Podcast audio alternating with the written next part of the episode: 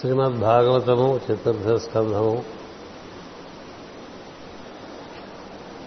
చతుర్ముఖ బ్రహ్మదేవుడు. సనక సందన సనక సనందనాథులకు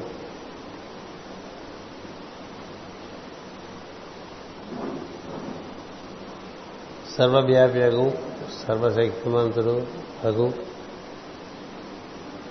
సర్వజ్ఞుడగు భగవద్ భగవంతుడి యొక్క స్వరూప స్వభావాన్ని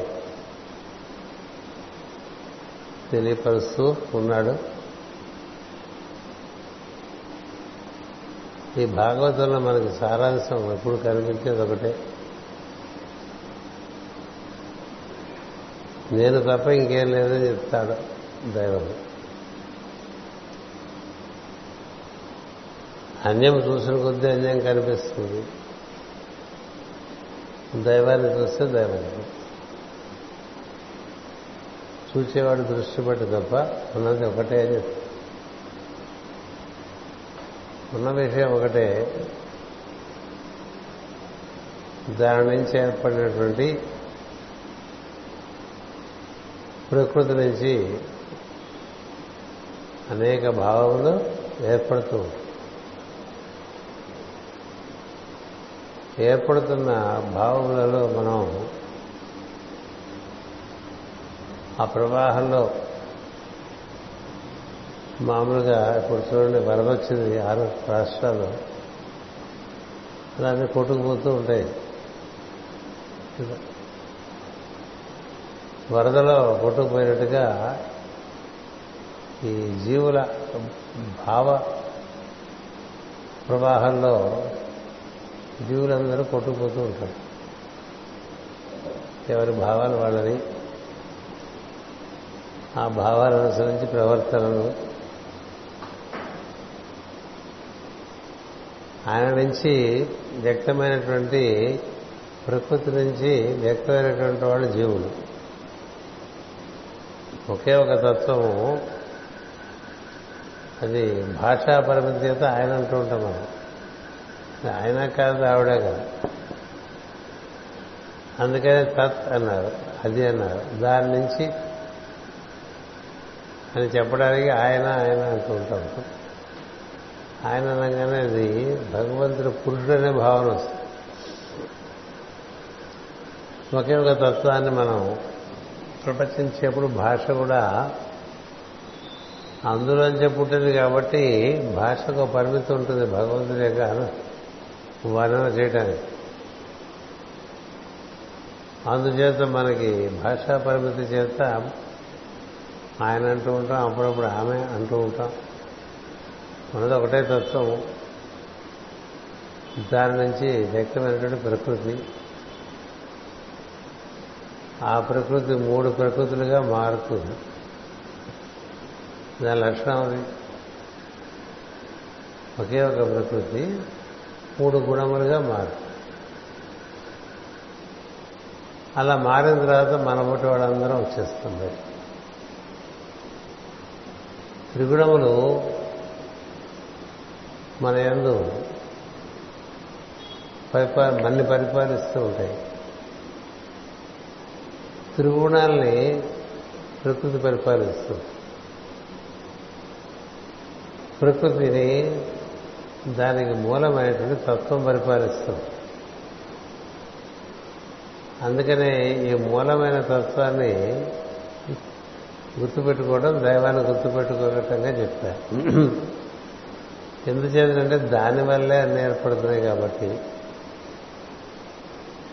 దేనివల్ల అన్ని ఏర్పడుతున్నాయో దాన్ని దర్శించాలి. దానిలోంచి పుట్టినటువంటి ప్రకృతిలోంచి పుట్టినటువంటి గుణముల్లోంచి పుట్టినటువంటి వాడు మనం. అంటే మనం నాలుగో తరంలో వచ్చాం బయటికి. మన ముందు గుణములు ఉన్నాయి. రజస్తమస్తత్వ గుణములు. గుణముల ముందు ప్రకృతి ఉన్నది. ప్రకృతికి ముందు తత్వం ఉన్నది. మనం ఈ గుణములకు లోపడిపోయి తదనుగుణమైన భావాల్లో జీవిస్తూ ఉంటాం.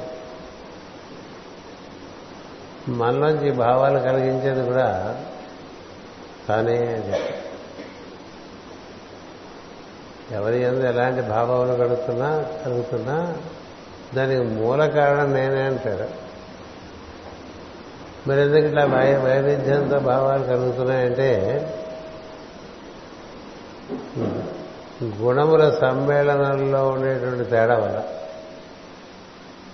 ఈ మూడు గుణముల్లో కొంతమంది ఎందు సమస్య ఎక్కువ ఉండవచ్చు. కొంతమంది ఎందు రజస్సు ఎక్కువ ఉండవచ్చు. మరి కొంతమంది సత్వం అధిష్ఠించి ఉండవచ్చు.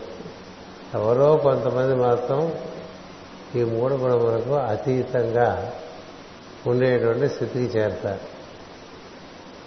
ఈ గుణాతీతుల్ని మనం మహర్షులు చెప్తూ ఉంటాం. ఈ గుణాతీతుల్ని సనక సనందనాథులు అంటూ ఉంటాం.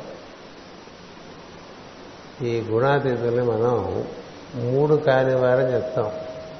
ఈ మూడు గుణములుగా కాకుండా దానికి అతీతంగా ఉన్న వాళ్ళని చెప్తూ ఉంటాం. వారినే మనువులు అని చెప్తూ ఉంటాం. మనువులు సనక సనందనాథులు మహర్షులు వీళ్ళందరూ నా భావములే అంటారు. అదో అధ్యాయం భగవద్గీతలు అంతేకాదు మీరందరూ కూడా నా మీ నుంచి వచ్చే భావం కూడా నా వలనే వస్తున్నాయి అంచేత ఏం కనిపించినా అది అదే ఇదిగా ఇన్ని రకాలుగా మార్పు చెంది ఉంది. ఇప్పుడు గంగలో నీరైనా మన ఇంటి ముందు మూలకుంటలో నీరైనా నీరే. గంగలో నీరైనా ఒక చెరువులో నీరైనా మరొక నదిలో నీరైనా మురుగుడ్లో నీరైనా వర్షపు నీరైనా బురద నీరైనా అది ప్రధానంగా నీరే కదా. దాని స్వచ్ఛతలో తేడా కారణం ఏమిటంటే అది ఎక్కడెక్కడ ప్రవేశించింది అనే దాన్ని బట్టి ఉంటుంది. మనం రోజంతా రకరకాల విషయాల్లో ప్రవేశిస్తాం కదా.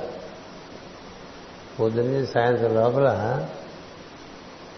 అలాగా మనకి మంచినీరులాగా మనలో ప్రవేశించినటువంటిది మన నుంచి మూత్రాల్లో వెళ్ళిపోట్లా బయటికి? ఉంటుందా? అది మంచినీరేగా మనం తీసుకుంటాం మరి మూత్రంలో కూడా ఒక్కొక్కరి మూత్రం ఒక్కొక్క రకంగా ఉంటుంది. అందుకనే కదా యూరిన్ అనాలిసిస్ యూరిన్ కల్చర్ అని తీసి అసలు లోపల ఏం జబ్బులున్నాయో చెప్తూ ఉంటారు. జబ్బులంటే ఏం లేదు అసహజమైనటువంటి ఇవి ఏర్పడిపోతుంటాయి సహజమైన విషయాలతో కూడి. అంచేత చూడగలిగిన వాడికి అందులో కూడా చూడటం అనేది ఉంటుంది. ఇది మురుగు నీటిలో కూడా గంగ గంగనే చూడగలిగిన వాడు రామకృష్ణ పరమహంస అందుచేతనే ఆయన మురుగుంట్లో నిర్వహణ తీసుకుని నువ్వు అదే అదే కదా అని తాగేశాడు. ఎవరు చేయలేదు పరమహంస అవడానికి కారణం అది ఏంటంటే దేంట్లోనే అదే కనిపిస్తున్నాయి. అన్ని మతాల్లోనూ ఒకటే కనిపించింది. అన్ని భావాల్లోనూ ఒకటే కనిపించింది. అందరిలోనూ ఒకటే కనిపించింది. ఇంకోటి లేని స్థితి. అది మనం అనన్య స్థితి అని చెప్తాం. అంటే అన్యము లేని స్థితి. మనకి మామూలుగా మన దురదృష్టవశాత్తు చిన్నప్పటి నుంచి మనకి నేర్పినటువంటి విధానం ఏంటంటే ఏదో కొన్ని రూపాల్ని ఇది దేవుడు అన్నారు. అదే కదా? కొన్ని రూపాయలు దేవుడు అన్నారు కొన్ని సింబల్స్ చూపించి యంత్రాలు దేవుడు అని కొన్ని పేర్లు చూపించి దేవుడు అని కదా? కొన్ని వస్తువుల్లో దేవుడు అన్నారు. కొన్ని ప్రదేశాల్లో ఇది దైవీ సంబంధం కలిగిందని అలా కొన్ని ప్రదేశములు అలాగే కొన్ని కాలములు కదా? అష్టం అంటే అందరికీ భయం. అమావాస్య అంటే ఇంకా భయం. అలానే ఏకాదశి నాడు పౌర్ణమి నాడు మనకేమో బ్రహ్మాండం ఏంటంటే అనుభూతుందా అని చెప్తా ఇట్లా మనకి ఏం జరుగుతుంది? కాలము బట్టి కొన్ని కాలములు కొన్ని దేశములు కొన్ని రూపములు కొన్ని నామములు వీటిలో మాత్రమే దైవం అనే భావన కలిగి ఇంకా మిగతా అంతా దైవేతరంగా అంతేగా? అంటే ఇంత దైవముఖాన్ని సృష్టిలో ఎక్కడ చేస్తుంది? శాస్త్రాలు ఏం చెప్తున్నాయంటే అంతా దైవమే అంచేది అంతా దైవమే అన్నప్పుడు నీ చూపులో తేడా తప్ప నీ చూపు అదేదో ఒక గంత కట్టుకుని చిన్న రంధ్రం పెట్టుకుని అందులో నుంచి చూస్తే ఇంక మిగతా ఏం లేనట్టు ఏం లేదన్నట్టుగా ఉంటుంది. మతాలైనా అవే కదా. ఇది అది ఎందుకు జరిగిందో మరి కలియుగం కాబట్టి అలా జరిగింది అనుకోవాలి మొదటి నుంచి ఇది జరుగుతూ వస్తుంది. దాన్ని మాయా అన్నారు. అంచేత ఈ మాయ వల్ల ఉన్నది కనిపించకుండా ఇంకోటి కనిపిస్తుంది. ఉన్నది గమనిస్తూ అది ఇదిగా ఉంది ఇన్ని రకాలుగా మార్పు చెంది ఉంది. అదే ఇన్ని రకాలుగా ఇది పరివర్తనం చెందింది అని చెప్తారు. మాడిఫై అయిపోయింది అని చెప్తారు. సో మాడిఫైడ్ స్టేట్ ఒకటి మన అంగీకరించిన ఆ మాడిఫైడ్ స్టేట్లో ఉన్నది మాత్రం అదే అని కూర్చున్నవాడు సత్యదర్శనం అతనికి సమదర్శనం ఉంటుంది సమదర్శనం. మిగతా వాళ్ళకి సమదర్శనం కష్టం అవుతుంది. ఎందుకంటే కొంత నాన్ గాడ్ ఉంటూ ఉంటుంది ఎప్పుడు. మళ్ళీ శ్లోకాలు చదివిపోతే అంతా బ్రహ్మమే. కాబట్టి దేన్ని నిరాకరించగా దేన్ని నిరాకరించగా అంటూ మనం ఓ ప్రార్థనా శ్లోకం కూడా చదువుతాం కదా. మా మా బ్రహ్మ నిరాకరం అనిరాకరణం వస్తు అనిరాకరణం వస్తు అంటూ ఉంటాం. కానీ అసలు మనకి అవగాహన దైవం అంటే చాలా పరిమితమైన అవగాహన. అది ఎంత పరిమితం అంటే సంకుచితమైనటువంటి మనం అంత సంకుచితంగా ఉండటం వల్ల మనకి నాన్ గాడ్ సిచ్యువేషన్స్ ఎక్కువ ఉంటాయి. దైవేతరమే సృష్టి ఎక్కువగా ఉంటుంది తప్ప ఇది దైవమే కదా అని అనిపించింది అందుకని కొంతమంది ఈ విధమైనటువంటి జ్ఞానమును పొందినటువంటి వాళ్ళు అప్పుడప్పుడు అవతరించి చూపిస్తూ ఉంటారు ఇదిగో దైవమే కదా. ఇప్పుడు అలోపతి వైద్యం ఉంది హోమియోపతి వైద్యం ఉంది. వైద్యాలు హోమియోపతి చాలా గొప్పది అలోపతి ఎందుకు పనికిరాంది అని చెప్పి వాళ్ళు ఉంటారు లేదు అలోపతి చాలా గొప్పది హోమియోపతి అంతా జస్ట్ నాన్ సెన్స్ అని వాడు ఇంగ్లీష్లో పోతాడు ఇప్పుడు తెలుగులో తిరిగితే వాడు ఇంగ్లీష్లో తిరుగుతాడు ఎందుకంటే వాడు ఇంగ్లీష్లో ఎక్కువ చదువుతున్నాడు కదా? అంచేత ఆ శాస్త్రం ఈ శాస్త్రం ఇంకో శాస్త్రం ఎక్కడి నుంచి వచ్చింది? అక్కడి నుంచి నేను ప్రత్యక్షంగా చూశాను ఒకసారి మాస్టర్ గారు మధ్యాహ్నం పెద్దవాళ్ళు ఒక ఇంట్లో పడక కూర్చుని పడుకుంటే రెండున్నర మూడు గంటలకి మిమ్మల్ని చూడడానికి ఎవరో నలుగురు డాక్టర్లు వచ్చారని చెప్పారు విజయవాడ. అందరూ కుర్రాళ్ళే. వస్తే వాళ్ళు పిలిచి వాళ్ళు కూర్చున్నాక సరే మాస్టర్ గారి గురించి వాళ్ళు తెలిసి దండం పెట్టి కూర్చుంటే ఏటిలా వచ్చారంటే మేము ఇలా మీరు మీ గురించి విన్నాం సార్ అందుకని మీకు ఒకసారి దండం పెట్టుకుందామని వచ్చాం. అన్ఫార్చునేట్లీ వీఆర్ అలోపతి డాక్టర్స్ ఉన్నారు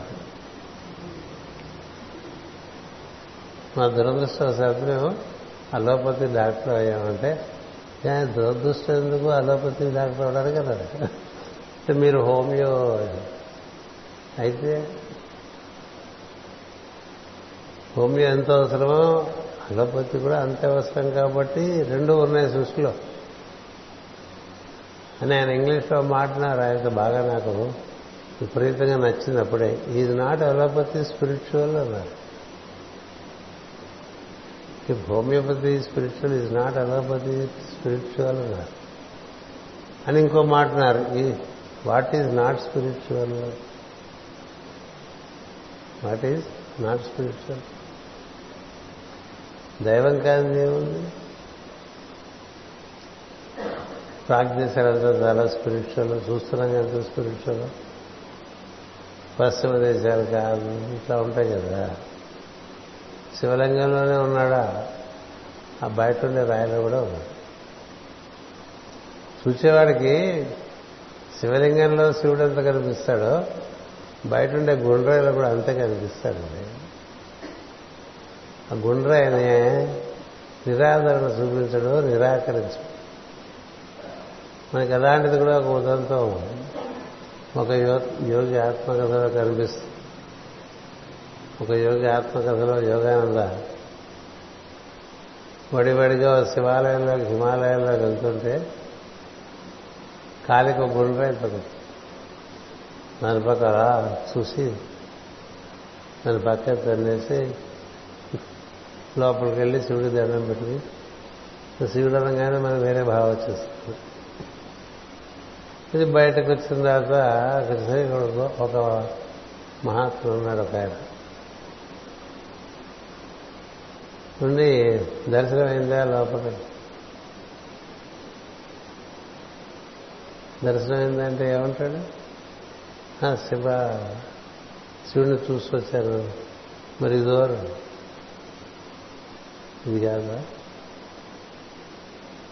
ఇది కాదా? ఆయన హిమాలయాలకి ఒక గురువు గారిని వెతుక్కోవటం అంటే వస్తాడు. ఆ గురువు దగ్గరికి వస్తాడు అనమాట వచ్చి దీంట్లోనూ దాంట్లోనూ శివుడు చూడగలిగితేనే యోగం తప్ప లేకపోతే ఏదో అప్పుడప్పుడు అప్పుడప్పుడు కొంచెం మనకి జలుబు చేసినట్టుగా మూడు నెలలకు ఒకసారి కొంచెం భక్తి కాసేపు దేవుడు చూసినట్టు రోజులు అప్పుడు చూసేదే లేదు కదా? ఇప్పుడు చూసేది లేదు. ఎప్పుడు చూడవు. ఎందుకంటే నువ్వు అనుకున్న దైవము అంతలా చేస్తా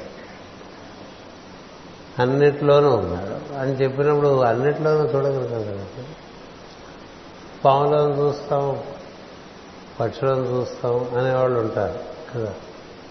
ఆయన చూడండి ఓ పాము మీద పడుకుంటాడు ఓ పక్షిని వాహనంగా పక్కన పెట్టుకుంటాడు. అలాగే శివుడు ఉన్నటువంటి మీరు బొమ్మ సంఖ్య చూస్తే అక్కడ తేలు కూడా ఉంటుంది. తేళ్ళు పాములు ఒంటి మీద పాములు ఉంటాయి కదా. ఎందుకని? వాటిలో కూడా తానే ఉన్నానని తెలుసు కాబట్టి. ఇలాంటి మన బొమ్మలు అయితే ఉన్నాయి కానీ మనకెందుకు ఎక్కట్లేదు జ్ఞానానికి. మనకి ఎంతసేపు ఇక్కడ ఈ పుస్తకం చూసామనుకోండి ఇది మనకి భాగవతం అంటే దండం పెట్టిస్తుంటాం ఏ పుస్తకమైనా అదే కదా. అన్ని కాగితాలే కదండి పొద్దునే మాట రాశారు వంద రూపాయల కాగితం కాగితమే. వంద రూపాయల మామూలు కాగితం కాగితమే. వంద రూపాయల కాగితం లోకరీతిలో దాని పనికొస్తుంది సందేహం లేదు. కానీ రెండో కాగితాన్ని అనాదరణ చేసి దాన్ని నలిపేసి అక్కడే పారేసి దాన్ని తొక్కేసి అలా చేయాల్సిన అవసరం లేదు కదా. ఏది దేని ఎందు దైవాన్ని చూడకూడదు? ఇది భగవద్గీత అయినా భాగవత అయినా దీన్నే మాటి మాటికి మాటి మాటికి మాటి మాటికి మనం ఇష్టమైన వాళ్ళలో మనకి ఏమి ఇష్టమో చూస్తాం కానీ దేవుడు చూడవు ఈ మాట కర్ణుడు చెప్పాడు. మనకి ఇష్టమైన వాళ్ళలో మనకి ఏమి ఇష్టమో చూస్తూ దైవాన్ని చూడం. మనకి ఇష్టమైన వాళ్ళలో ఏమి ఇష్టం లేదు దాన్ని చూస్తాం దైవాన్ని చూడం. కదా? ఉన్నది ఇద్దరే కదా? ఇష్టమైన వాళ్ళు ఇష్టమైన వాళ్ళు. అలాగే మనవాళ్ళు మనవాళ్ళు కానివాళ్ళు. శ్వేతర భేదం ఉంటుంది. గ్రంథం. శ్వేతర అంటే స్వ అంటే నా వారు ఇతరులు. ఇప్పుడు నీ ఎంతమంది ఉంటారంట ఈ మొత్తం సృష్టిలో? నీ వారు కాని వారిగా కనిపించేవారు ఎంతమంది ఉంటారు? చాలా. వాళ్ళతో పోలిస్తే వీడు నరసంత కూడా ఉండరు కదా?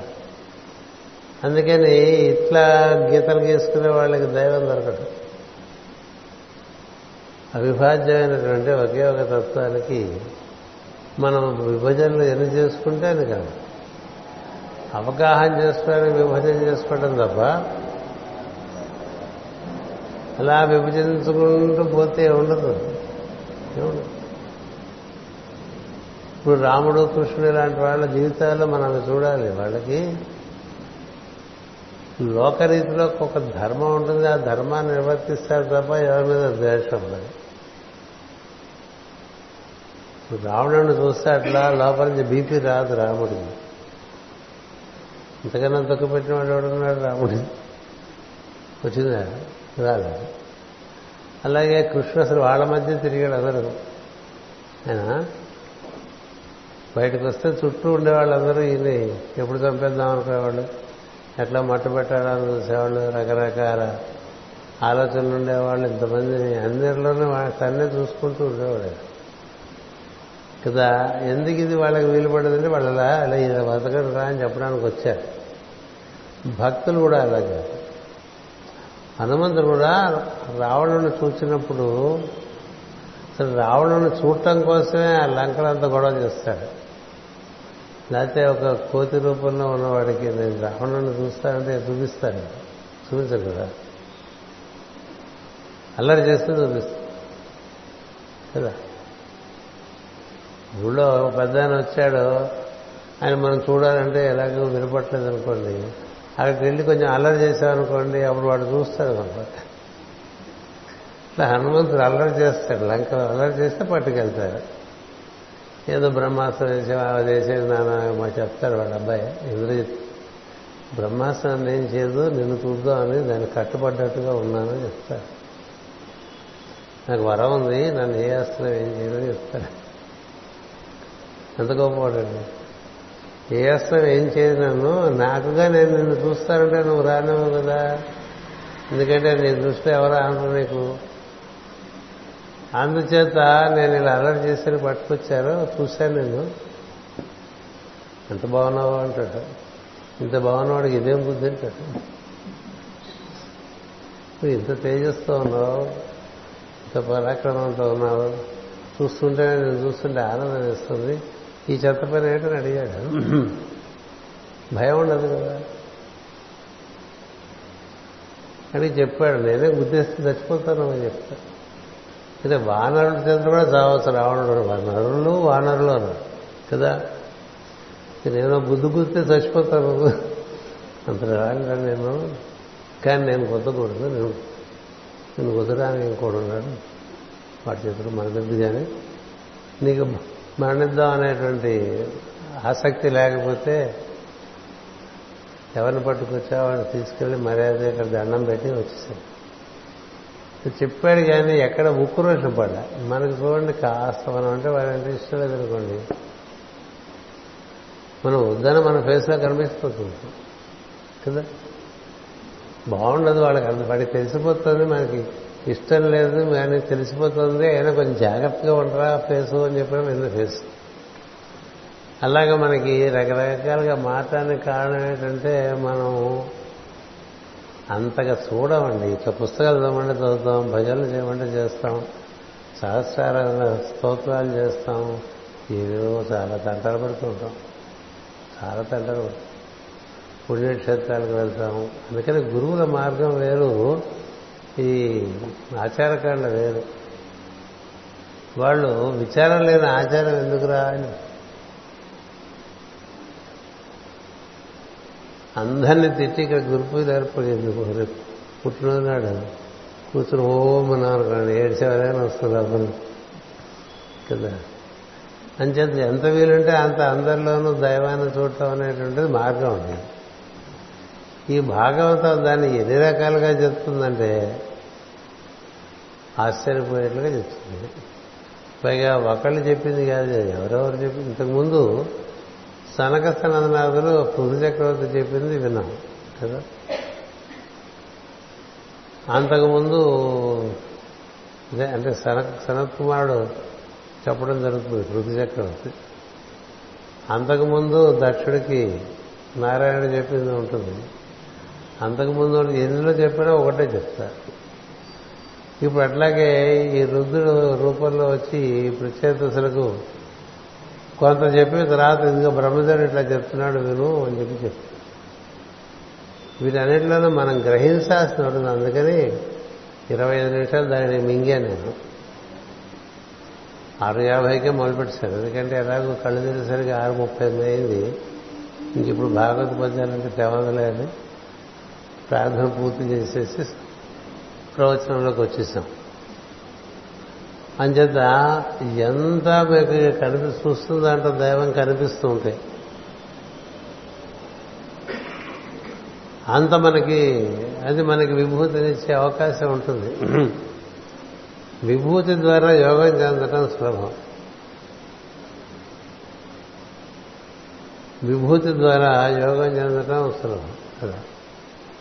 మనం కుక్కను చూసామనుకోండి కాలభైరుడు అనిపించదు కదా? అనిపిస్తుంది? కాలభైరవుడే కుక్క రూపంలో ఉంటాడని కాశీలో చెప్తే అక్కడ కుక్కలకి బిస్కెట్ లేదు నాన్న బాధపడిపోతాను మరి అక్కడే కాశీలో కుక్కైనా ఎక్కడ కుక్కైనా అంతే. కదా? మరి కాకి పితృదేవత పితృదేవత స్వరూపం అంటే మనం తద్దిన పెట్టే రోజేనా? మిగతా రోజుల్లో కాకి పితృదేవత పితృదేవతకి కాకి వాహిక. ఏదో కాకి వచ్చిందనుకోండి ఎవరో మీ తాతయ్యో తండ్రి సందేశం పంపించారనుకోవచ్చు. అంచేత నువ్వు చూడదలుచుకుంటే మనకి మన మన దాంట్లో ఉండే గొప్పతనం ఏంటంటే పెద్దానికి దైవీపరంగా ఏదో చెప్పిస్తారు ఒంటికి చెప్పేశారు నెమలికి చెప్పేశారు పక్షికి చెప్పేశారు పవరానికి చెప్పేశారు. ఇది అది కాదు పెద్దానికి ఇదిగో ఇది ఇందులో ఇలా ఉన్నాడు ఇందులో ఇలా ఉన్నాడు ఇందులో ఉన్నాడు అని చెప్తారు కదా. మరి మనుషులో ఉండడా? ఉంటాడు. మనుషులు అంటే మనకి వేరే భావం ఇతర మతస్థుల్లో ఉండడా? అదే ఉంది. వస్తువులోనూ అదే ఉంది. ప్రదేశాల్లోనూ అదే ఉంది. అన్ని కాలాల్లోనూ అదే ఉంది.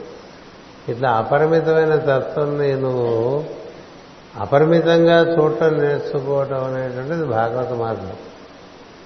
ఇప్పుడు కదా కథ చెప్పుకున్నాం చాలాసార్లు పుస్తకం కూడా వేసేసుకున్నాం అల్మార్కి ఎక్కించేసాం ఎక్కించి అంబరీష్ ఏడు లోకాలు ఏడు ద్వీపాలు పరిపాలిస్తున్నా అన్ని చోట్ల దాన్నే చూశాడు కాబట్టి ఆయనకి సుదర్శనం దొరికింది.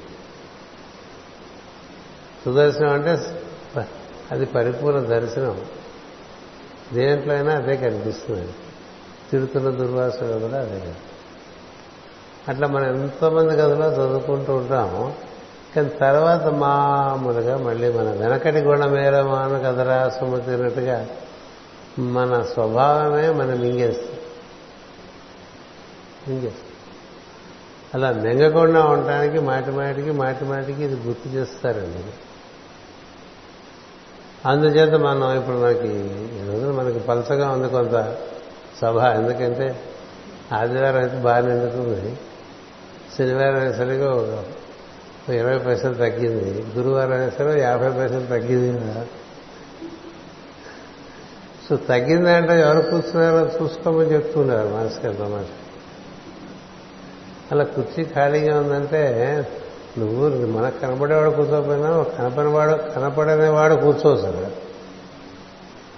కదా? అందుకని కనపడే వాళ్ళకి కనపడే వాళ్ళకి కనబడిన వాళ్ళకి అందరికీ నమస్కారం చెప్పి సభ ప్రారంభించే విధానం ఉంటుంది. ఏదైనా వాటికి చూడటంలో కానీ వెంటలో కానీ ఎంత వీలుంటే అంత అన్యత్వం పోవాలి. అది రాకపోతే ఊరికే మనకి మనం మార్కులు వేసేసుకుని మన ఇంతల వాళ్ళ అంతర వాళ్ళ అనుకుంటే ఏమీ ఉపయోగం లేదు. ఏం చేద్దంటే పరిపూర్ణ దర్శనం అయితేనే అది సమదర్శనం అవుతుంది లేకపోతే ఏదో పక్క నిరాదరణ ఉంటూనే ఉంటుంది. కదా?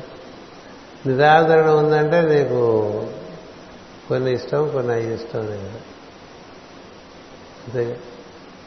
అందుకే కొంత ఇష్టం కొంత ఇష్టం కొంత ఇలాంటివి ఉన్న చోట నీకు దైవం యొక్క అనుభూతి పరిపూర్ణంగా దొరకదు. అంచేత అన్నిట్లో ఎట్లా చూడాలో నేర్పుతూ ఉంటారండి. అందుకని ఇప్పుడు ఈయన ఇలా ఏవో చాలా చెప్పినట్టుగా ఉంటుంది బ్రహ్మదేవుడు. భగవద్గీతలో ఏముందో ఇందులో కూడా అట్లాగే ఉంది అది నేనే ఇది నేనే అని చక్కగా పాటలు రాస్తారండి. అది నేనే ఇది నేనే అటు నేనే ఇటు నేనే కదా. అది నేనే ఇది నేనే అంటాడు కదా. కూర్చునే ముసలాడు. చివరి వాడే కృష్ణుని చూపించాడు. కదా అటు ఉన్నది ఇటు లేదు ఇటు ఉన్నది అటు లేదు. ఎరుక లేక వస్తావు ఎరుక లేకపోతావు అంటే అంతే కదా మేడం. ఘటోత్కచుడు ద్వారకకి తెలియకుండా వచ్చాడు తెలియకుండా వెళ్ళిపోతారా నేను నన్ను తెలియకపోతే అన్నాడు. సో ఘటోత్కచుడు మనం ఎరుకలేకే వచ్చాం. కదా? ఏది? శరీరంలోకి. ఎందుకు వచ్చావో తెలియదు. ఎరుక లేకపోతావే ఎక్కడికి పోతున్నావో తెలియకుండా వెళ్ళిపోతావు కదా. ఎక్కడికి వెళ్తున్నావో తెలియపోవటం వల్లే భయం ఎక్కువ. కదా? మన ఈ ఊరి నుంచి టికెట్ కొనుక్కు వెళ్తుంటే ఏ ఊరు వెళ్తున్నామో తెలుసు కాబట్టి అంత భయం ఉండదు. అక్కడ ఎవరు వస్తారో కూడా తెలుసు కాబట్టి ఇంకా తగ్గిపోతుంది భయం. ఎక్కడికి వెళ్తున్నామో తెలియదు అక్కడ ఎవరు వస్తారో తెలియదు దారిలో ఎట్లా ఉంటుందో తెలియదు ఏమీ తెలియదు ఎట్లా భయం. అందుచేత ఈ ఈ ఎరుక అన్నిటి ఎందు ఉండేవాడిని ఇట్లా పొద్దున సాయంత్రం వరకు లేస్తే అదే పని అలా చేస్తే అది అనన్య భక్తి అవుతుంది. లేకపోతే అనన్య భక్తి అవ్వదు. మర్చిపోయేవి తగ్గాలి గుర్తుండేవి ఎక్కువ అవ్వాలి.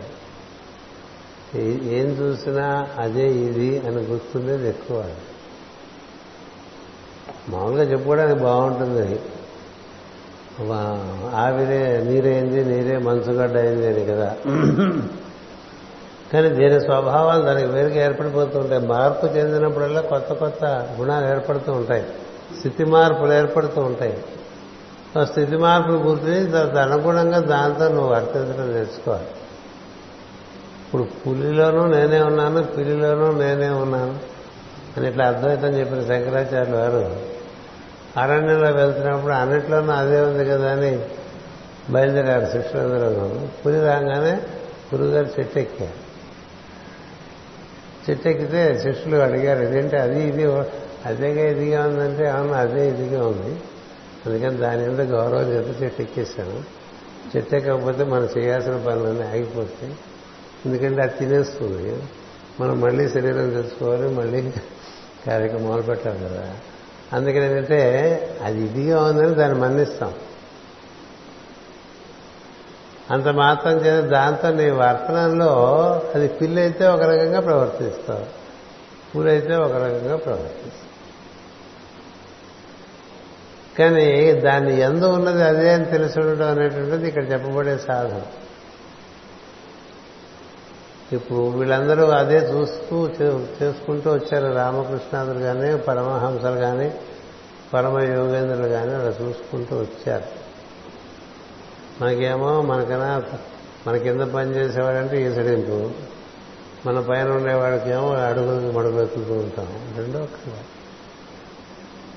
వీడి ఎందు వాడి ఎందు గౌరవం ఓటుగానే ఉండాలి. నీ ప్రవర్తనలో తేడా.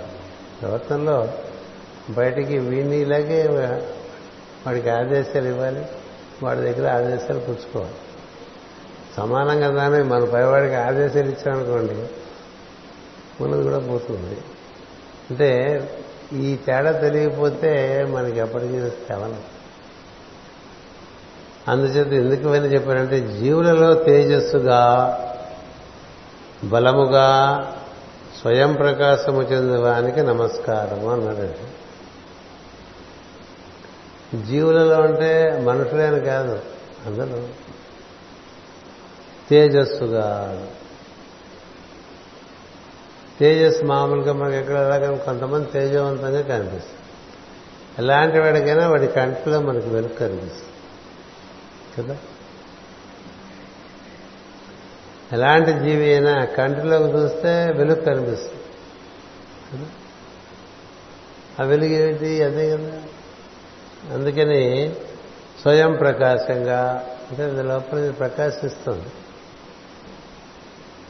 ఒక్కొక్కళ్ళలో ఒక్కొక్క రకంగా ప్రకాశిస్తూ ఉంటుంది.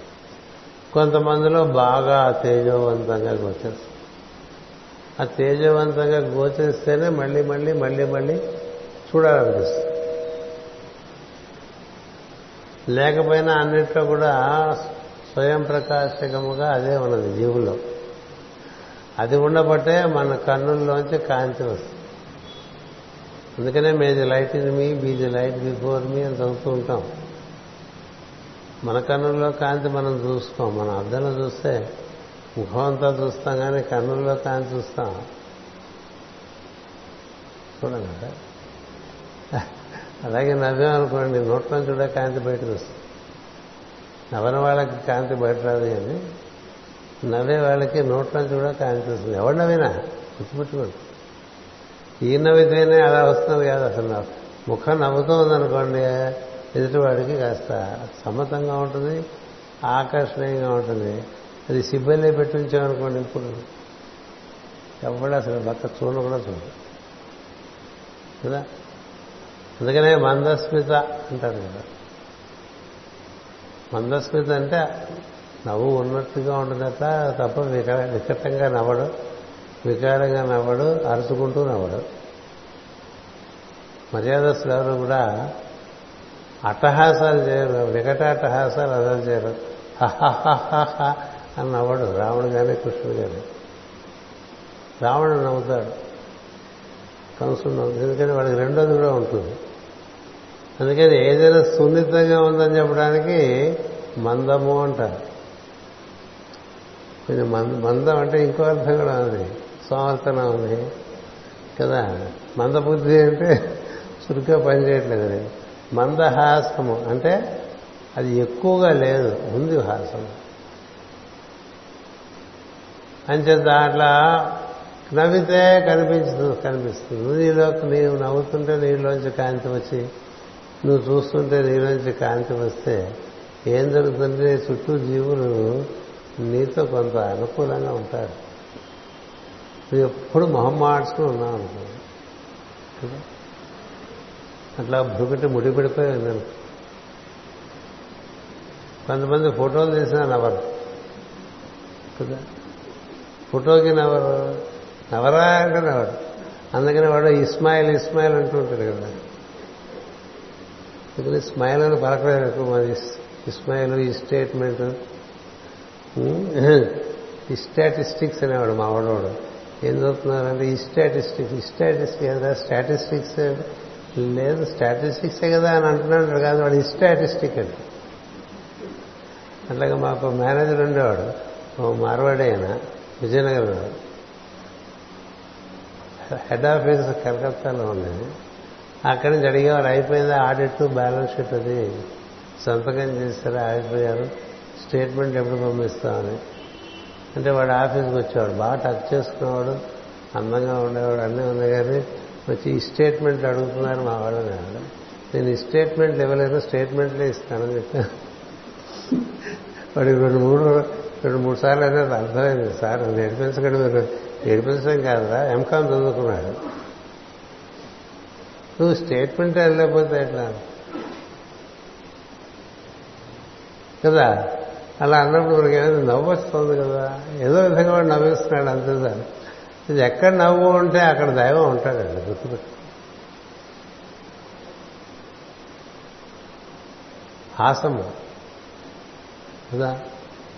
అంచేత అలాగే కన్నులు కాంతివంతం అవుతాయి నవ్వు అసలు పొద్దునుంచి రాత్రి వరకు ఎన్నిసార్లు నవ్వేవో ఒకసారి చూసుకో.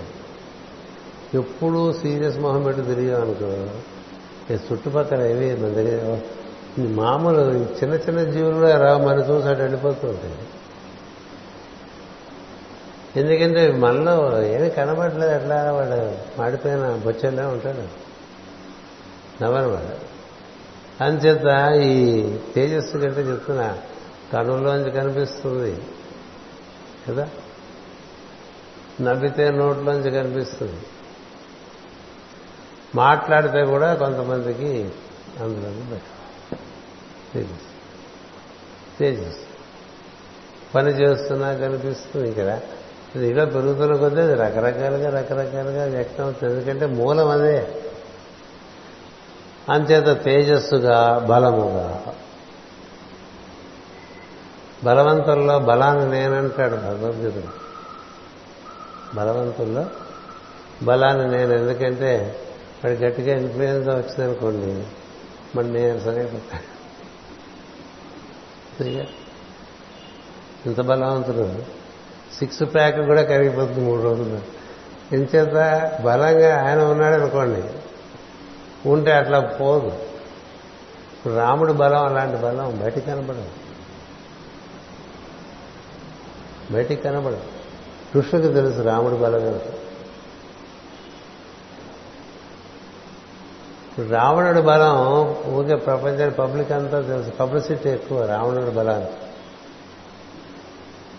రాముడు బలం తెలియదు ఎవరికి ఎంత బలవంతుడు. అంత బలవంతుడండి. ఒక బాణం వేస్తే మొత్తం మూడు లోకాలు కూడా ధ్వంసం అయిపోగలవు. అంతగా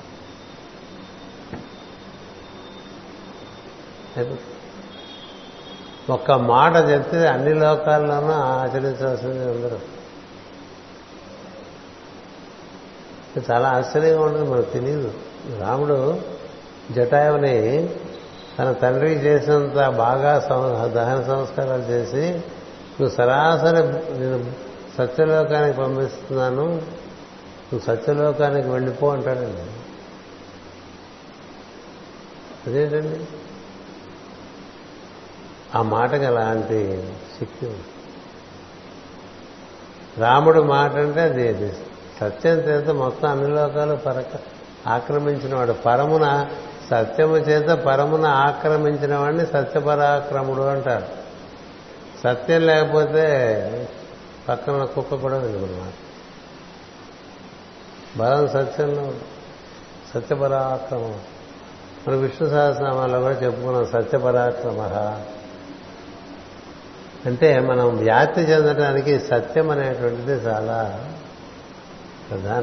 దానివల్ల అలా మన యొక్క తేజస్సు వ్యాప్తి చెందుతూ ఉంటుంది. అంచేత జటాయుడికి సత్యలోక ప్రాప్తి కలుగుతుంది. అలా తన తండ్రికి ఆయన చెప్పలేకపోయాడు. ఎందుకంటే ఆ టైంలో తండ్రి దగ్గర లేడు. ఆయన ఎంత అదృష్టం అండి? దశరథుడికి లేని అదృష్టం జటాయుడికి పట్టింది. నువ్వు చూసినట్లయితే.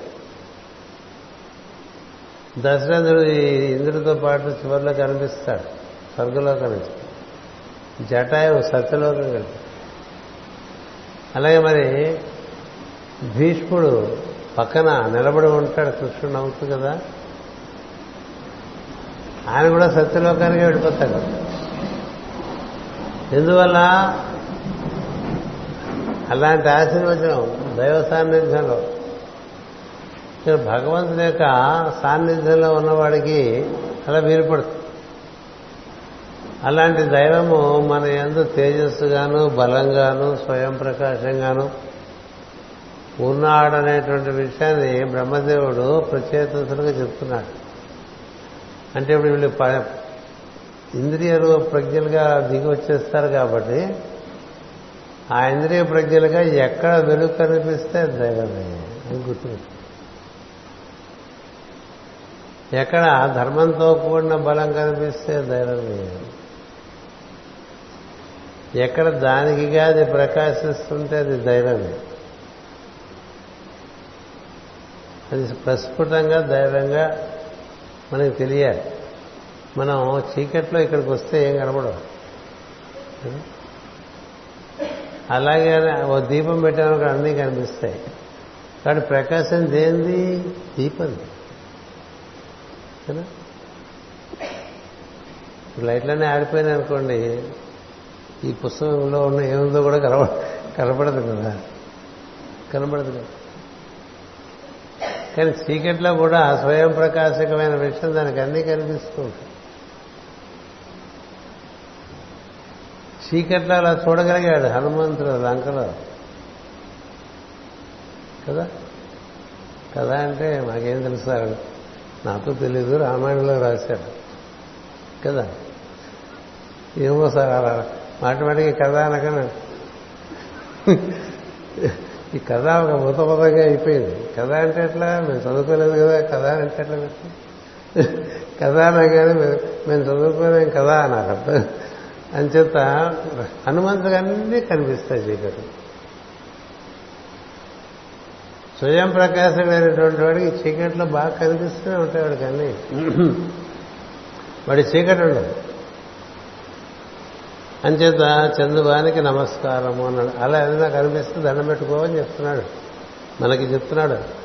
అంతు తెలియని వాడుగాను సత్కర్మలచే సాధింపబడివాడుగాను అగు నీ నీ పురాణ పురుష మూర్తికి నమస్కారం. అంతు తెలియని వాడు. అంటే ఆయన ఇంత అని మనం చెప్పలేము. ఇక్కడితో అయిపోతుందని ఏం చెప్పలేం అనంతుడు కదా. ఇది మొదలు అని చెప్పలేం అందుకని ఆయన అనాది. ఇది అంతము అని చెప్పలేం కాబట్టి అనంతుడు. అనంతుడు ఇవన్నీ మనకి దైవ నామాలుగా ఇచ్చారు. అనంత అనంత పేరు పెట్టుకుని ఉంటాడు. కదా? మరి తెలియద్దు మన అనంతం అని? తెలియదు. తెలియ ప్రతివాడు అనంతుడే నిజానికి కానీ తెలియదు. అంచేత అంతు తెలియని వాడు సత్కర్మలచే సాధింపబడేవాడు. సత్కర్మలు అంటే ఇతర జీవులకు శ్రేయస్సు కలిగించేటువంటి పనులు. ఇతర జీవులకు శ్రేయస్సు కలిగించే పనులు. మనం ఏదో పనులు చేసుకుంటూ ఉంటాం మనం దానివల్ల ఎంతమందికి శ్రేయస్సు కలిగింది అనేది దాన్ని బట్టి అతను మనకు తెలియటం అనేటువంటి ఉంటుంది. అందుకనే చాలా మందికి వేసేది ఎంత చేసినా ఏమీ కాదండి. ఇక నెమ్మదిగా మనసులో విసుగు వచ్చేస్తుంది. బోర్ కొట్టేస్తుంది. ఇంత పొద్దున సాయంత్రం పొద్దున సాయంత్రం ముప్పై ఏళ్ళగా చేస్తున్నా ఏం కాలేదని బాధపడిపోతుంటారు. కదా బాధపడతాడు ఎందుకని? నువ్వు మిగతా టైంలో ఏం చేసావనేది దగ్గర ఉంటుంది. మిగతా టైంలో ఏం చేశావు? పొద్దున సాయంత్రం ఒకే నన్ను తవ్వటం తప్ప. పొద్దున సాయంత్రం పొద్దున సాయంత్రం లోపల నువ్వేం ఏం చేశావు? దేనివల్ల సాధింపబడతాడంటే సత్కర్మలచే సాధింపబడేవాడు బ్రహ్మదేవుడికి అప్పటి నుంచి ఇప్పటి వరకు ఒకటే అండి పోవాలి అలా తయారు చేసి జీవులకు దేహాలు ఏర్పాటు చేస్తూనే సృష్టి చేసి సృష్టి చేయడం అంటే జీవుల్ని నిర్మాణం చేయడం కాదు. జీవులు ఎప్పుడూ ఉన్నారు. వాడికి రూపాలు ఏర్పాటు చేయటం అది. రూపాలు ఏర్పాటు చేస్తూనే ఇలా చేస్తూ చేస్తూ చేస్తూ చేస్తూ పడిపోయాడు. అంచేత అలాంటి నీకు నమస్కారము సత్కర్మ మార్గమున జీవుల చేత సృష్టిని విస్తరింపజేయు జీవులకు తృప్తిని కలిగించువానికి నమస్కారం. అది ఎవడికి తృప్తి కలుగుతుంది అంటే సత్కర్మల రూపమున జీవుల చేత సృష్టిని విస్తరింపజేయవాడు. సృష్టి అలా జీవులు పెంచుతూ ఉన్నారు అనుకోండి. సృష్టిని పెంచడం రకరకాలుగా ఉంటుంది. సంతానం కలగడం కూడా సృష్టిని పెంచడమే అందుకని మనకు ఒక ఉపనిషత్తులో వాక్యం ఇచ్చారు. అది ప్రజాతంతు మా వ్యవచేసి అని. అంటే నువ్వు నీకు శరీరం ఇచ్చారు కాబట్టి ప్రజా ప్రజాపతుల వల్ల మనం అంతా వచ్చాం. ఆ తర్వాత మా మన్ను కూడా అలాగే మీరు కూడా సంతానాన్ని వృద్ధి చేయండి రా అని చెప్పారు. మొత్తం మత పది మంది ప్రజాపతులు వారి సంతానం అందరూ అందరి గోత్రాలు అవే అంచేత పక్షులైనా పాములైనా ప్రజాపతుల నుంచే వచ్చినాయి. అభివృద్ధి చేస్తూ ఉంటాయి. అట్లాగే మనుషులు రాక్షసులు దేవతలు కూడా ప్రజాపతుల్లోంచే వచ్చారు. అందరికీ ప్రజాపతులే ఫాదర్స్. అంచేత వాళ్ళు మేము మిమ్మల్ని సృష్టించాలంటే మీకు కూడా ఆ ఫెసిలిటీ ఉంది మీరు సృష్టి చేయండి అన్నారు. అందుకని సృష్టిని వృద్ధి చేయడంలో సంతానం కలడం అనేటువంటిది ఒక భాగమైంది ఎందుకని ఇంకో దిగి వచ్చే జీవుడికి నువ్వు శరీరం ఇవ్వడం అనేటువంటిది ఒక పెద్ద ఉపకారం. ఎక్కడ దిగడానికి వీళ్ళలేకే భారతదేశంలో దిగిపోతున్నారు అందరూ జీవులందరూ ఒక గౌరవం ఉంది. ఏం చేద్దంటే ఇక్కడ ఫ్యామిలీ ప్లానింగ్ అంతంత మాత్రం. కదా? పాశ్చాత్య దేశాల్లో ఒకళ్ళు ఇద్దరు అనేటువంటిది పద్దెనిమిదవ శతాబ్దంలోనే మొదలుపెట్టేశారు. దానివల్ల అక్కడ ఎయిర్పోర్ట్లన్నీ మూసేశారు. ఏ విమానం దిగదు. అంటే ఏ షోలో దిగడానికి వీలు లేదు. అందుకని అవన్నీ ఇక్కడ దిగిపోతుంది. దిగిపోతుంటే చైనాలోనూ ఇండియాలోనూ ఈ విధంగా ఏర్పడుతూ వస్తున్నారు రూపాయలు అంటే దీనివల్ల మంచి చెడ అంటే మంచి. ధర్మశాస్త్ర ప్రకారం సంతానం నిరోధించేటువంటి కార్యక్రమం లేదు. నీ యొక్క సత్తా బట్టి నువ్వు నువ్వు పోషించగలిగితే కను నువ్వు పోషించలేకపోతే అది వేరే సంగతి. ఎందువల్ల? అది కూడా ఒక యజ్ఞకర్మే. ఒక ఒక జీవి శరీరాన్ని ఇచ్చి దాన్ని సంరక్షించి దాన్ని పోషించి దాన్ని పెద్ద చేసి తిరిగి పాతికేళ్ళకి మీరు కరెక్ట్ లెక్క వేస్తే చాలా అవుతుంది మొదట్లో పాల వాళ్ళ దగ్గర నుంచి లెక్క వేసుకుంటూ వచ్చారనుకోండి మంచి కౌటాడు పెడితే అలా చేసుకోవచ్చు. వేసుకొస్తే గుండె పేలిపోతుంది ఎంత ఖర్చు పెట్టావు వీడి ఇంత ఇన్వెస్ట్మెంట్ చేసావు ఈ గాడిద కొడుకు వీటి వల్ల మనకేమిటనిపిస్తుంది కదా? అంత అంత ఖర్చు పెడతాం. అందుకే తెలియదు మమకారం చేస్తాం. అయినప్పటికీ అది యజ్ఞార్థం అట్లాగే మనం వృక్షాలు పెంచాము.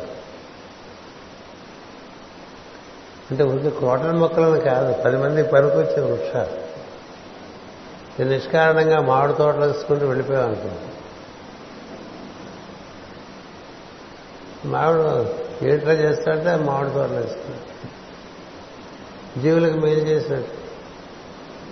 నిష్కారణంగా కొబ్బరి తోటలు వేసుకుంటూ వెళ్ళిపోయాం ఇప్పుడు వంద ఎకరాల కొబ్బరి తోట వంద ఎకరాల మామిడి తోట ఉంటే వీడు ఎన్ని కొబ్బరికాయలు తింటాడు ఎన్ని మామిడికాయలు తింటాడు? జీవితం అంతా దాన్ని సంరక్షించడమే సరిపోతూ ఉంటుంది. మామిడికాయలు వచ్చినాయంటే దొంగలు వచ్చేస్తారు కదా. కొబ్బరికాయలు ఏర్పడుతున్నాయంటే దొంగలు వచ్చేస్తుంటారు అంతే ఇన్నింటినీ సంరక్షించి ఈ కాయలు ఎంతమంది తినడానికి వీలుగా తయారు చేస్తాం అనుకో అందుకే అంతకన్నా మహాయజ్ఞం ఇంకోట్లేదన్నారు ఎంత సృష్టి సంపదను విస్తారం చేస్తూ ఉంటే అంత చెట్లను నాటించను చెరువులను తవ్వించను అని మనం మనటో చెప్పుకున్నాం కదండి. ఇప్పుడు సెక్యులర్ అయిపోవడం వల్ల ఏం చెప్పుకోవడం మానేసాం. సెక్యులర్ పేరున మంచి అంతా దుడ్డు చేసాము చెడంతా మిగిలిపోయింది. అది వచ్చుకోవడం అంచేత ఎవరో వేయకపోతే ఆ రోడ్ల మీద మనం ఎట్లా తిరుగుతున్నాం ఇప్పుడు? ఎవరో నాటకపోతే ఆ మామిడి చెట్లు మామిడి తోటలో కొబ్బరి తోటలు ఎక్కడి నుంచి వచ్చినాయి ఎవరో పండించకపోతే మన ఇంటికి బియ్యం ఎట్లా వస్తున్నాయి? గోధుమలు ఎట్లా వస్తున్నాయి? రకరకాల పప్పు దినుసులు అన్నీ తింటున్నాం కదా. ఎవరో పండించకపోతే ఈ నూలు ఎక్కడి నుంచి వచ్చింది వస్త్రాలు ఎక్కడి నుంచి వచ్చింది ఇవి సత్కర్మలు అంటే సృష్టి సంపదను పెంచే దాన్ని మనం ఏమంటామంటే గ్రాస్ నేషనల్ ప్రోడక్ట్ అంటుంటారు. నీ వల్ల వ్యుత్పత్తి ఏమిటి ఊరికే? భావమయ లోకమైనా? భౌతికంగా ఏమైనా భావమయ లోకమైనా సరే ఒక అధ్యాపకుడు ఉన్నాడు అనుకోండి పది మందిని ఉత్పత్తి చేసేవాళ్ళు తయారు చేసుకోనుకోండి తను అందించిన విద్య చేత వాళ్ళ తయారనుకోండి నేను తోడ్పాటు చేసినట్టు. ఇట్లా ఏదో విధంగా సృష్టి సంపదను పెంచడం అనేటువంటి కార్యక్రమము ఎవరు నిర్వర్తిస్తూ ఉంటారో వాళ్ళకి తృప్తి ఉంటుందండి నేను వాళ్ళకి తృప్తి అలా మన షేర్ మార్కెట్లో ఆడుకునేవాడికి ఎప్పటికీ తృప్తి ఉంది వాడేం పెంచట్లే? ఒక రకమైన చూద్దాం దానివల్ల ఏమి ఉత్పత్తి అయ్యింది నువ్వు మనుషులు తయారు చేస్తున్నావా?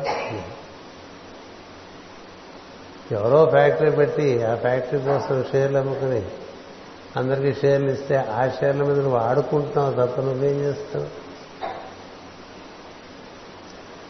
అది ఉత్పత్తి పెంచినట్లేదు. అందుకనే వడ్డీ వ్యాపారం కూడా మన పెద్దలు ఒప్పుకోలే. కాగితాలు పెంచుకుంటూ పోతే కాగితాలు పెంచుకుంటూ రూపాయి నోట్లు పెంచుకుంటూ పోతే అది ఉత్పత్తి అవ్వదు నీ సంపద పెంచుకుంటూ పోతుంటే అది ఉత్పత్తి అవదు పది మందికి నీ సంపద పనికొస్తుంటే అది ఇట్లా ఎవరైతే చేస్తారో వాళ్ళకి మాకేం కావాలనేది ఉండదు. నాకేం కావాలనేది లేక నాకేం అక్కర్లేదు నీకేం కావాలో చెప్పు. అది సనాతన ధర్మ మార్గం. నాకేం కావాలి నాకేం కావాలనుకుంటే ఇచ్చేవాడికి తృప్తి ఉండదు. నాకేం అక్కర్లేదు నీకేం కావాలి చెప్పు. అనేవాడు కదా లెక్క. అదే కదా మనం చెప్పాను రాముడు కదా. నాకేం వద్దు నీకేం కావాలి ఏడు తప్ప అది కదా. నువ్వు పుచ్చుకుంటే బాగుంటుంది. నువ్వు నీకు తృప్తి కలుగుతాను నేను పుచ్చుకుంటాను కానీ నాకేం అవసరం లేదు ఏం కావాలి నాకు? నాకేం అక్కర్లేదు ఏం అక్కర్లేని వాడికన్నా గొప్పవాడు ఉన్నాడండి. కదా? అందుకని ఈ సంతృప్తుడి మూడు జగముల పూజ్యుండు. సంతోషికి ఎప్పుడు కలుగు శుభము? సంతోషి కాకుండా సంసార హేతు అనే కందపద్యం బాగా చిన్నప్పుడే మనకి పట్టుబడింది అనుకోండి ఇంక రోజు నాకేం కావాలన్న గోల ఉండదు. వాడికి కావాల్సింది ప్రకృతి చూసుకుంటుంది. పది మంది గురించి తాపన పడి తపన పడేవాడిని ప్రకృతి చూసుకుంటుంది. జీవుల రూపంలోనే చూసుకుంటుంది. పది మందికి పనికొచ్చేవాడిని ఆ పది మంది కాపాడుకుంటూ ఉంటాడు కదా? అంచేత తృప్తికి మార్గం ఏమిటంటే తన కోసం కాక పది మంది యొక్క శ్రేయస్సు కోసం హితం కోసం. అందువల్ల అలా చూస్తే వాడికి తృప్తిని కలిగించడానికి నమస్కారము అన్నాడు. ఈ మార్గమున పృథ్వీతత్వమైన భౌతిక దేహ సంపదను కల్పించుతున్న వారికి నమస్కారం. ఈ శరీరంలో ఉండేవాడికి శరీర అవసరాలు చాలా ఉంటాయి. అందుకని ఒకళ్ళు ఇంకోళ్ళకు అవసరాల కోసం అన్ని ఉత్పత్తి చేస్తుంటే ఏమైంది? భౌతిక సంపద పెరుగుతూ ఉంటుంది. పెరుగుతుంటే అందరూ హాయిగా తినచ్చు అందరూ హాయిగా బతకచ్చు. మన దేశంలో పండని పంట లేదు కూరగాయలు లేవు అన్ని అన్ని చోట్ల ఇన్ని పండవు. ఇన్ని కూరగాయలు ఇన్ని కూరలు ఇన్ని కూరగాయలు పండవు. ఇన్ని రకాల ఆకుకూరలు ఉండవు. ఇన్ని రకాల కాయగూరలు ఉండవు. ఇన్ని రకాల పళ్ళు ఉండవు. ఇన్ని రకాల పువ్వులు ఉండవు. ఇన్ని రకాల చూసారా వీటిని ఏమంటాం? స్పైసెస్ని సుగంధ ద్రవ్య దినుసులు అంటే పప్పులను కూడా వస్తాయి. సరే ఏవైతే అవి? ఇన్ని అన్ని చోట్ల దొరకవు? అన్ని చోట్ల దొరకవు? ఎందువల్ల అలా పండించారు? అందుకనే మనం చాలా మొదట్లోనే ఎప్పుడు క్రీస్తు పూర్వమే మనం చాలా ఎగుమతులు చేస్తుండేవాడు ఆమె అందుకనే ఇంత సస్యశ్యామలాగా ఉండేసరికి అందరూ ఇక్కడికి రావడం మొదలుపెట్టారు. తెల్లవాడు వచ్చినా ఇంకోటి వచ్చినా మరొకటి వచ్చినా ఇక్కడ ఉండే సంపద కోసమే వచ్చారు. ఎందువల్ల సనాతన ధర్మంలో అలా సంపద ఎంతో సమృద్ధిగా ఏర్పడిపోయింది. సమృద్ధి. అలా దీనివల్ల జరిగింది తన కోసం ఆలోచించే వాళ్ళందరూ చూడంటే జరగదు. అందరి కోసం ఆలోచించే వాళ్ళు ఉండటం వల్ల జరుగుతుంది. అందువల్ల ఈ సృష్టిలో ఈ భౌతిక లోకంలో మనం ఉన్నప్పుడు భౌతికంగా సంపద పెంచడం అనేటువంటిది ఒక ధర్మం ఉన్నది. అంచేత ఆ దృష్టి ఒకటి ఇక్కడ ఇలా చేస్తున్న వాళ్ళ రూపంలో నువ్వే ఉన్నావు. వాళ్ళందరూ నిన్ను చూడటం సులభం అని చెప్తున్నాడు. జీవుల లోకములకు అవకాశం ఇచ్చిన నీ ఆకాశమూర్తియే విశ్వమునకు ప్రవృత్తి స్థానము. ఆకాశం నుంచి వాయువు వాయువు నుంచి అగ్ని అగ్ని నుంచి జలము జలం నుంచి పృథివీ ఏర్పడుతుంది. అందుకని ఆకాశం వల్ల ఇవన్నీ జరుగుతున్నాయని చెప్పారండి. మనం అసలు ఆకాశం బాగా గుర్తుపెట్టాం మన శాస్త్రాలు మేఘాలు అప్పుడు అదే చెప్పాను. మేఘాలు చూడకండి మేఘాల అవతల ఉన్న ఆకాశాన్ని బాగా ఊహించండి. మన భావాలన్నీ మేఘాలు. ఇవి తెల్ల మేఘాలు కావచ్చు నల్ల మేఘాలు కావచ్చు. వర్షించే మేఘాలు కావచ్చు ఏడుస్తుంటే వర్షించే మేఘాలు. మనకి భావాలు కలిగి ఏడుపు వచ్చిందనుకోండి అది వర్షించే భావం బాగా బరువుగా ఉన్నటువంటి భావాలు ఉన్నాయనుకోండి మబ్బేసేసినట్టు లెక్క. తెల్లటి భావాలు ఉన్నాయనుకోండి అప్పటికి ఆకాశం కలిపింది తెల్ల భావం తప్ప. కాబట్టి అది వర్షించే మేఘమైనా కారు మేఘమైనా తెల్లటి మేఘమైనా దానికి అవతల ఆకాశం ఉంది కదా?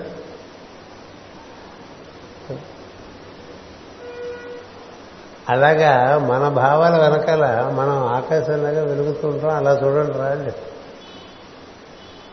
ఇప్పుడు మన భావాలు మనం ఎక్కడ చూస్తున్నాయి? అట్లా ఆకాశంలో మేఘాలు ఏర్పడుతున్నట్టుగా వస్తూ ఉంటాయి. అది రకరకాలుగా ఉండొచ్చు ఆ మేఘాలు. రకరకాల ఆకారాల్లో ఉండొచ్చు రకరకాల కాంతితో ఉండొచ్చు అవి కానీ అవి మేఘాలే. కానీ మేఘాల కవతలే ఉంది. ఆకాశం. కాబట్టి నువ్వు దేని ఊహించాలి? ఈ భావాలు అట్ట కొట్టుకుపోతావా? ఈ భావం వెనకాలేముంది చల్లని లేక నీ తెలుపు నీలంగా ఉండేటువంటి ప్రశాంతమైన నిర్మలమైనటువంటి కాంతి ఉంది. అందుకని భావాలు పుట్టుక చోటు ఆకాశం అలాగే భౌతిక లోకం పుట్టుక తోట ఆకాశం. భౌతిక లోకం నుంచే బాహ్యం అంతే అది ఆకాశం నుంచే బాహ్య లోకాలనే ఏర్పడతాయి. అది ఇక్కడ చెప్తున్నారు. లోకములకు అవకాశం ఇచ్చిన ఆకాశమూర్తియే. లోకములకు అవకాశం ఇచ్చిన నీ ఆకాశమూర్తియే.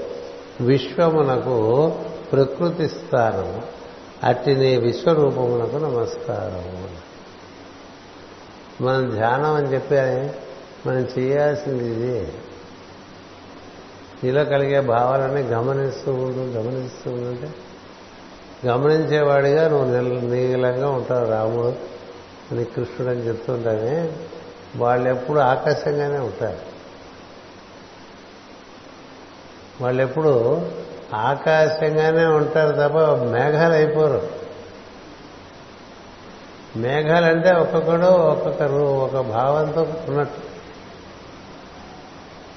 కొంతమంది తెల్లటి భావాలు ఉంటాయి. అవి భావాలే. నల్లని భావం ఎంత భావమో తెల్లని భావం అంత భావమే కానీ ఆకాశం కాదు అది. తెలియాలి. అందుకని మనకి ఇప్పుడు దైవీ భావం అంటే కొన్ని దేవతలు పూజలు చేసుకుంటూ మనం కొన్ని భావాల్లో ఉన్నాం అనుకోండి. తెల్లని మేఘం ఎప్పుడు శాశ్వతంగా ఉండదు. ఉంటుందా? ఇప్పుడు ఇలా వర్ష ఋతువు రాగానే మేఘాలనే నల్లగా అన్నీ వర్షించేవి. అటుపైన శరదృతువు రాగానే తేలికపడి కొంచెం తెల్లగా ఉంటాయి. అటుపైన ఆకాశం ఎక్కువ మేఘాలు లేకుండా కనిపిస్తుంది. ఆ పైన అసలు వెతికినా ఆకాశంలో మేఘం కనబడదు. ఋతువులు చూడాలి మనం చుట్టూ అంటే గమనిస్తుంటే తెలుస్తుంది. ఆశ్చర్యనామో కదా? ఆకాశం అస్సలు మేఘాలు లేకుండా కనిపించే ఆకాశం. తెల్లటి మేఘాలతో కనిపించే ఆకాశం నల్లటి మేఘాలతో కనిపించే ఆకాశం వర్షం లేకుండా అట్లా మబ్బేసి అట్లా ఎప్పుడు మబ్బుగానే ఉండే ఆకాశం మీరు ఐరోపా ఖండం వెళ్ళినా ఉత్తర అమెరికా ఖండం వెళ్ళినా ఆకాశం రోజు కనబడదు అందుకనే మీకు ఐరోపా ఖండంలో ఆకాశం కనపడితే ఆనందం అండి వాళ్ళకి. ఇక రోజు చూడరు కదా. రోజు నీలాకాశం కనిపిస్తే వాళ్ళకి ఎంత ఆనందం? అందుకని భారతదేశం వచ్చినప్పుడు మీరు ఎంత దృష్టవంతులు అంటారు? మనం ఏమో అమెరికా పోదామా ఐరోపా పోదామా? ఈ గోల మనకి మనం నేల చూస్తూ ఉంటాం. వాళ్ళు ఆకాశం వాళ్ళు ఆకాశం చూస్తున్నారు. ఎంత తేడా?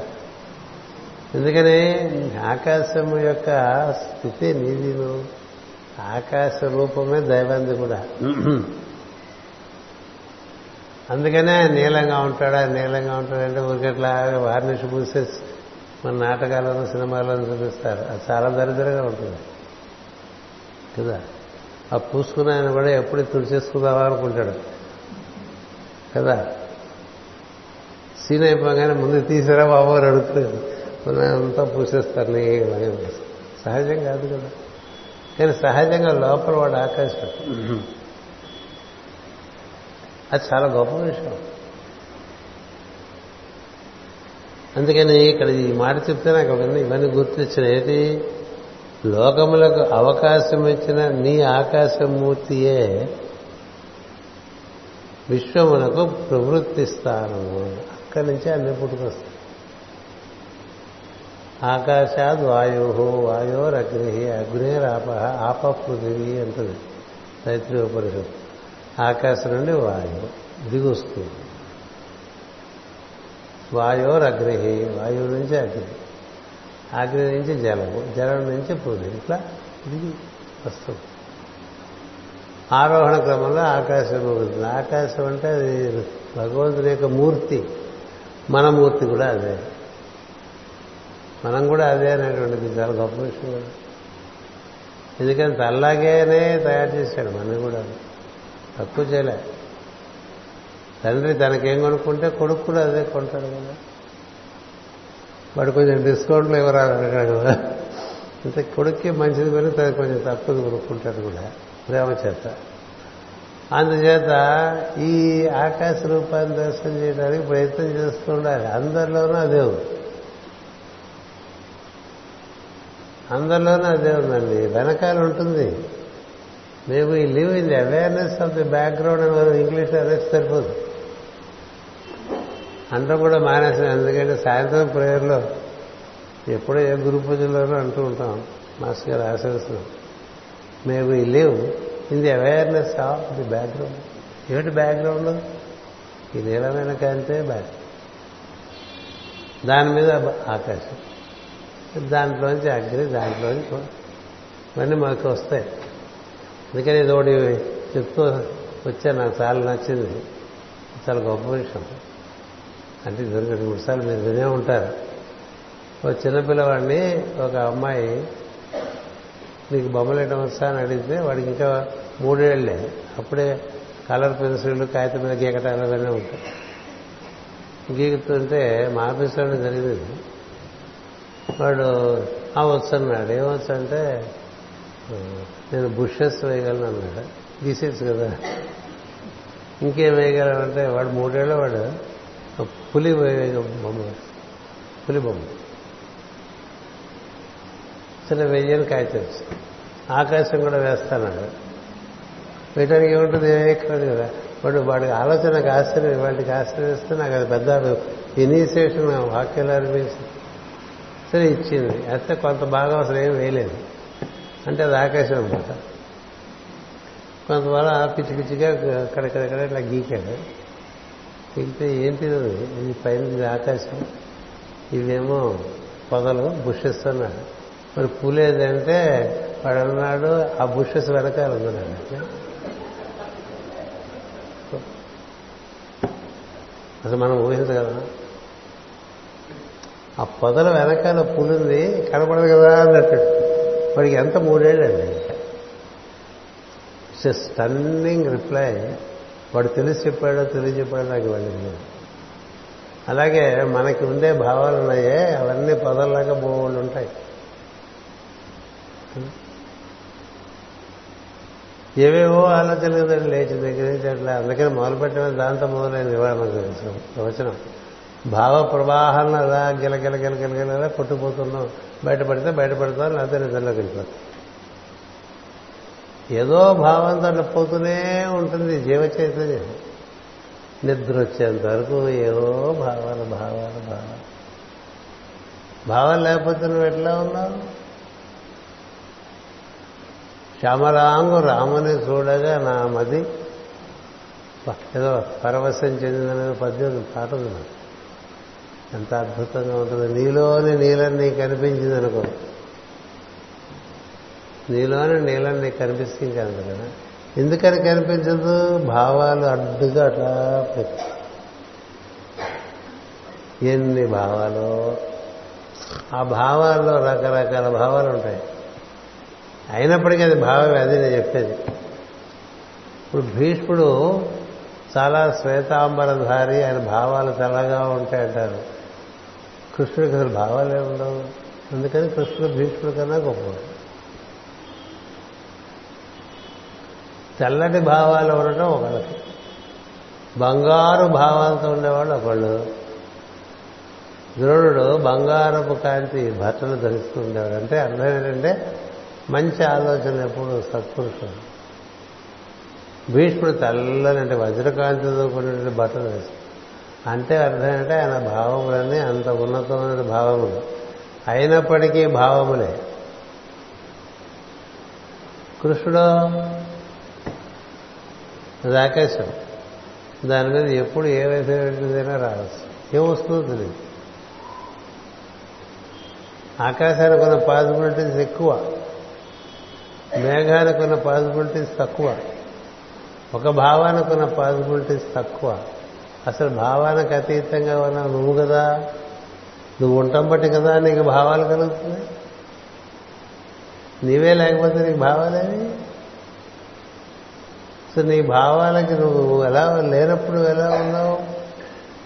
అందుకని ఇచ్చారని నీలంగా నీలాకాశాన్ని దర్శనం చేస్తున్నట్టు మనం దాని మీద ఏమన్నా వచ్చినకుండా భావం దాని రూపం దాని వెనకాల సూర్యుడు కూడా రోజంతా కనబడ్డగా ఆకాశంలో ఉంటాడు సూర్యుడికి మబ్బు అడ్డు తగలచ్చు తర్వాత సూర్యుడు కాసేపు ఒక్కరు కనిపిస్తాడు రాత్రి కనిపించాడు. చంద్రుడు రాత్రి కనిపిస్తాడు పగలు కనిపించాడు. ఎప్పుడు కనిపించేది ఆకాశం కదా?